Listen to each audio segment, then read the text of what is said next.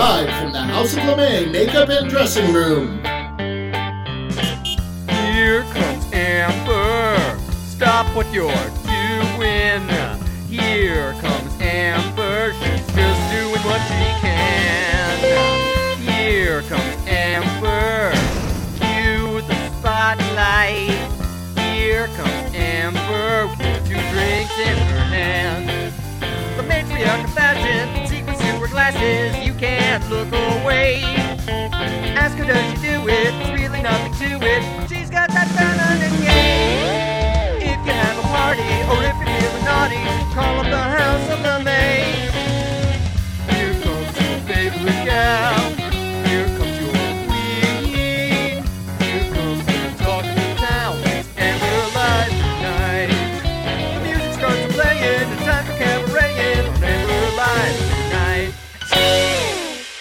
Hello, and welcome to the Amber Live interviews. This is Russell, producer and co host of Amber Live. We want to remind you to subscribe to us both here and at youtube.com slash amberlive. You don't want to miss a moment of Amber LeMay, the Larry King of drag queens. There's so much more to the show than just the interviews that Amber does each week.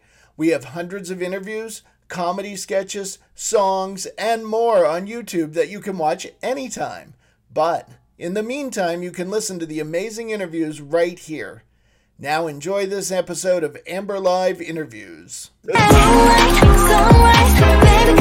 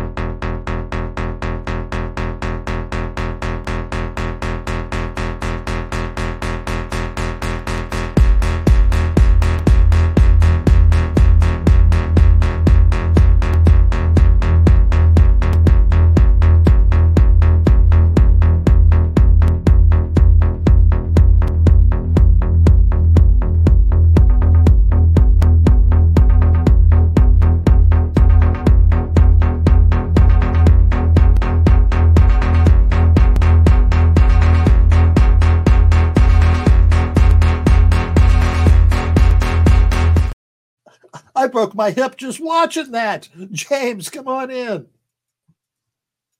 Hey, Amber. Oh my gosh, that was fantastic. So, James, welcome to Amber Live. So, when did you start dancing? Tell me about your dancing history. Yeah, absolutely. Uh, hi, everybody out there. My name is James Whiteside. I'm a principal dancer, choreographer with American Ballet Theater in New York City. And uh, here's my little dance history. Uh, I started when I was nine years old.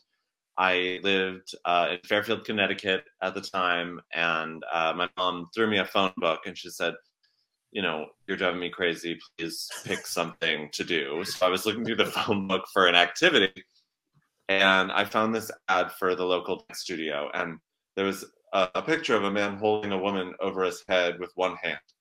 And I thought that looked really cool. It's like, is this a circus? What is this? My mom was like, oh, it's a dance studio. Do you want to check it out? And she brought me by, and I took a couple trial classes, and I was hooked immediately. And I was nine. Oh, what type of dance was it?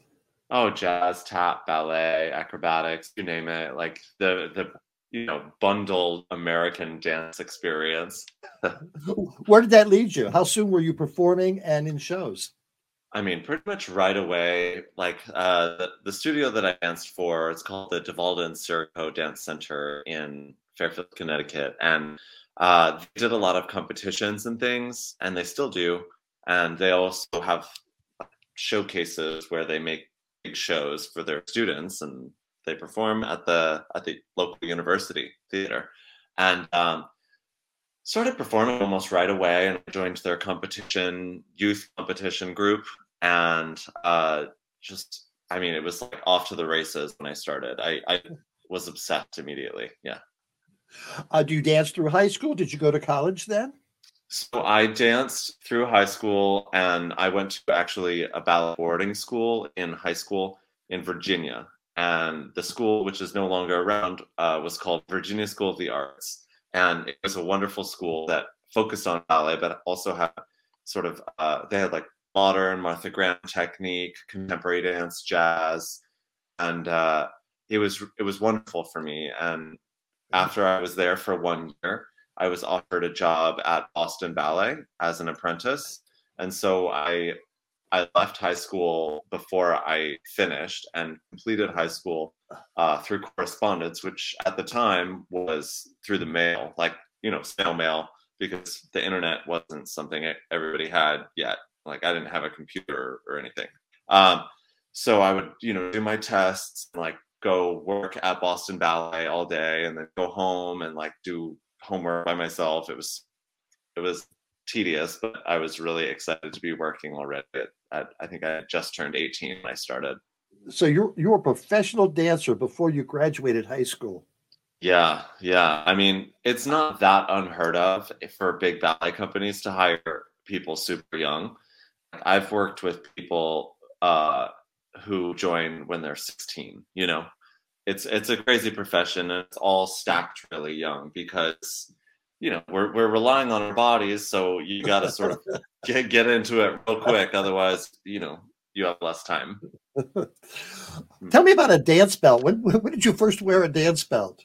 Pretty much right away. Yeah, my my school was really hardcore, and like you couldn't really show up in you know baggy pajamas and all your dance wear. That you know you get stuff right away. It's super disciplined, super regimented training, and they were like, "All right, you need black tights, you need a white t-shirt or a white le- leotard, and a dance belt, and this these type of shoes." Like, and at the time there was um there was an audition for the scholarship program at the beginning of every school year. They do auditions for scholarships, and so I auditioned. Otherwise, I don't think I would have been able to train there, but um I got a scholarship, and so they hooked me up with everything pretty much. It was amazing.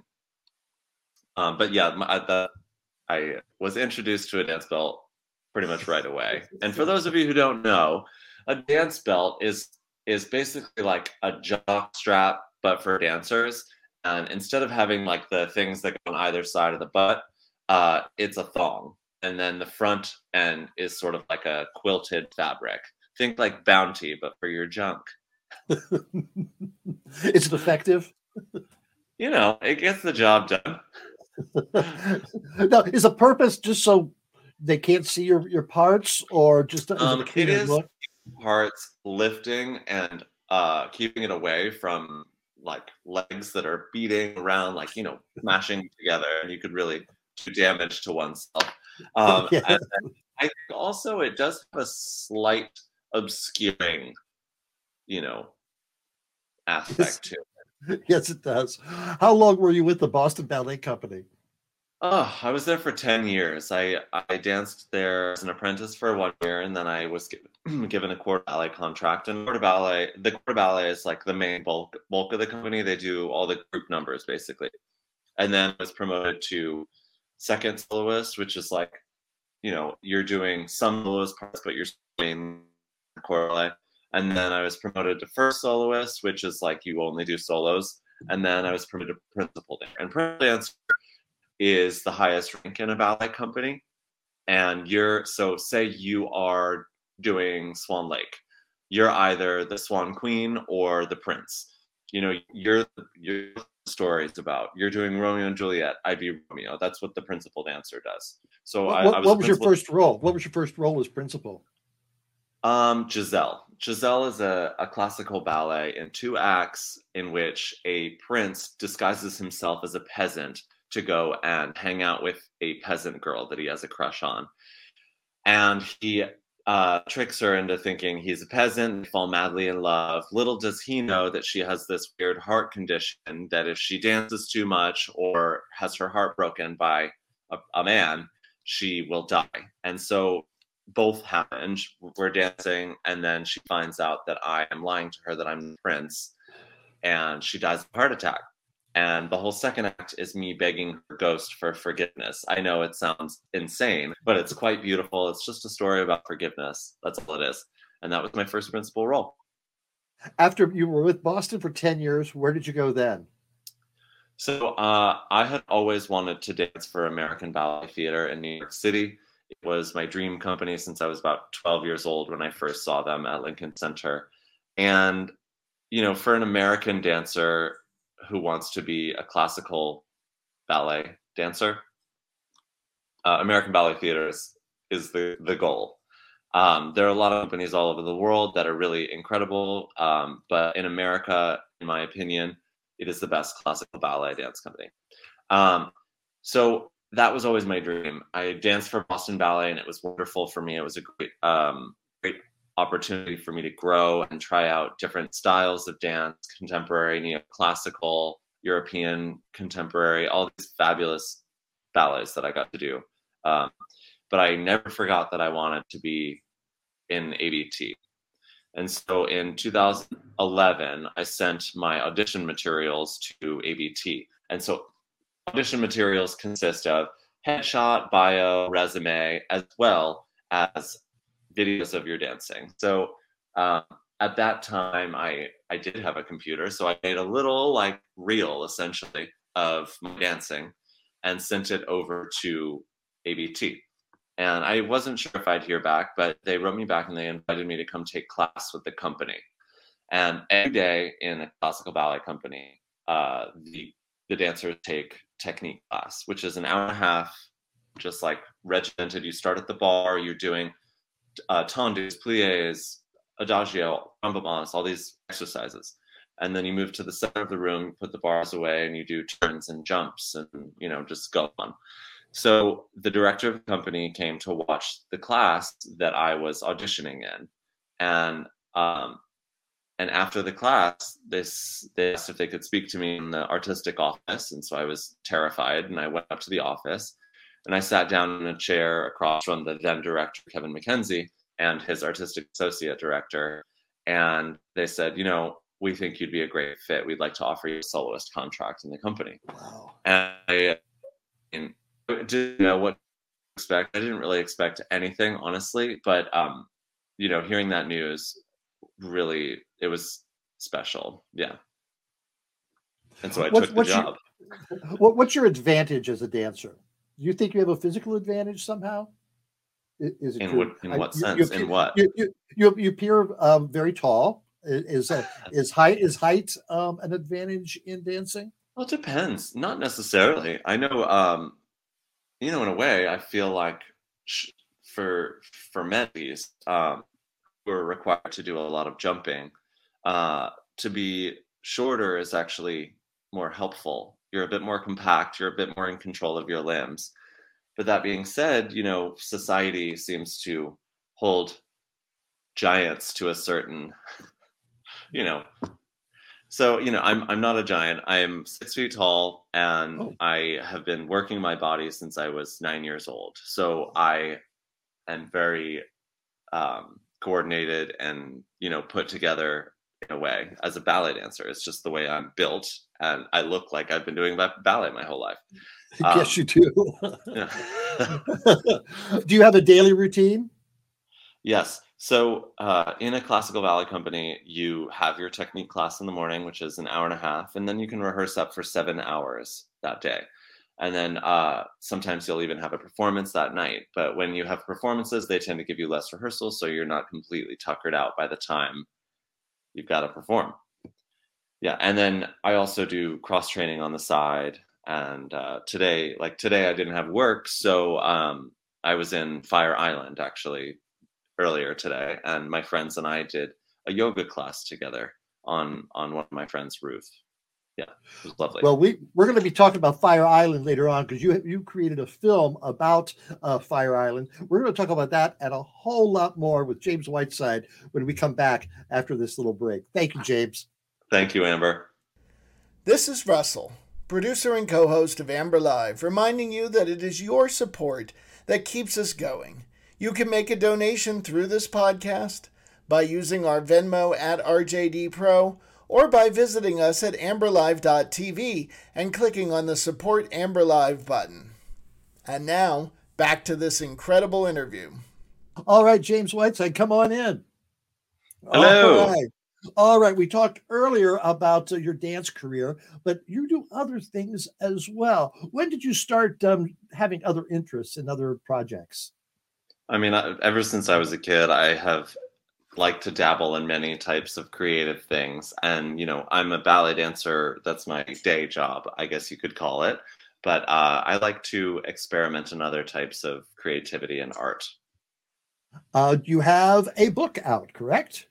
Yes, I wrote a book in 2021 that was released by Penguin. It's called Center Center, and uh, it is a memoir and essays, and it's pretty fantastical. It's as gay as they get. It's super fun and funny, and I recommend if you like books or if you like audiobooks, uh, there's an audiobook as well that I read with my sultry baritone.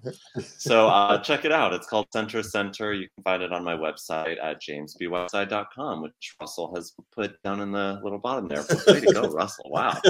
Hell yeah. How long? How long did it take you to write the book? Oh, it took about like two years, a little under two years. Yeah. From, I mean, I wrote the book pretty quickly, actually. Um, I started it, I took a Nutcracker season off and went up to my friend's house in Rhinecliff, New York. And I was alone at the house and just writing. I was, it was very, um, what's that movie? Gosh, is it Love Actually, where the guy, you know, goes to write in like Italy or something, but there was no beautiful woman that I fell in love with. Surprise. Plot twist. and you also have a movie that's coming out as well. Yeah, I, ha- I have a, a short film that came out, I think, two weeks ago now. Um, I was contacted by All Arts TV, which is a nonprofit arts program. It's a broadcast channel, and uh, it's broadcast live in the tri state area and, and nationwide on the website and their app. And uh, they hired me to make a short film as one of their artists in residence this year. So they pick four people every year to commission a film from. And so they asked me to make a dance film. And I told a story about a day tripper to Fire Island. It's it's a guy who's just going out for the day. And he meets the love of his life and you know, sex, love, and dance ensues. All right, let's watch a trailer for that film. Yeah.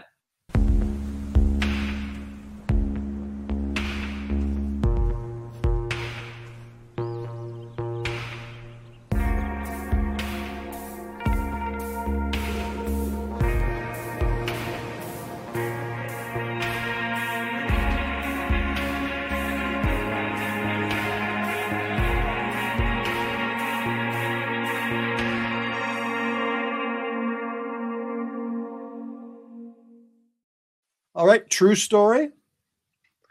Uh, I mean, there's a nugget of truth in just about anything. you know, I mean, that being said, maybe a little bit. I actually did meet um, my boyfriend on the beach volleyball court in Fire Island in 2020. So yeah, there, there's a bit of truth in there. Oh, when did you film that? I filmed this in September of 2022. Uh, is it a full length movie? No, 30 minutes. 30 minutes. Oh, there's a lot of stuff in that 30 minutes, that looks like. Yeah, there, there, there's a lot going on, and you know, if you want to check that film out, you can go to my website. It's on my website as well. How did you um did you direct it uh, and produce Yeah. it? So or- okay, this is it gets a little complicated because I do a lot, but uh, I had the privilege to direct the film. I co-directed it with Kylie Ugert, whom I had been put in contact with for another project, and we, we worked on this together. She and I co-wrote, uh, co-produced, co-directed it, and I choreographed it. And I had um, some some of my favorite dancers in the film, so I, I'm really lucky, and it's great. I'm so proud of how it came out. It is, Yeah. uh, it's a it's a side of Fire Island that you don't get to see so much in media. It is just pure love and joy and beauty. It's great. I highly recommend watching it. And so you were out at out Fire Island today. I was. I just I just came back actually uh you know right before this interview. I'm all sun kissed from the day. It was the first beach volleyball game of the season today and it was just such a gorgeous weekend up here out here in New York. Incredible weather. How cool. Uh, you have a podcast. Yeah, I I do. Um, so I I'm a ballet dancer, and so I'm I'm very fascinated by like how can we make being an artist a viable career. So I decided to start a podcast about the business of art and creativity, in which I basically just talk to people that I admire about how they're making it work as artists in their lives and uh, people seem to really like it. It's been going great. I've had some amazing guests like Isaac Mizrahi and Jennifer Garner and, and many more, Misty Copeland, just awesome guests. And uh, it, they're very candid conversations where I'm like, okay, um, how did you how did you get your first you know sponsored post or something on the internet? Like how did you get an agent? Things like that. So for people who are are curious about people's journeys, it's it's a fascinating listen. What what do they all have in common? Is there something that they all have in common? Absolutely, absolutely. A lot of um, really successful people have overcome something. You know, a lot of my favorite creatives have not been handed opportunity on a silver platter. They're people who have been tenacious and gritty and and really hardcore in a way. And they a lot of these people have that will the will of a warrior, just super extreme people, which I love. um, do you have any future guests coming up?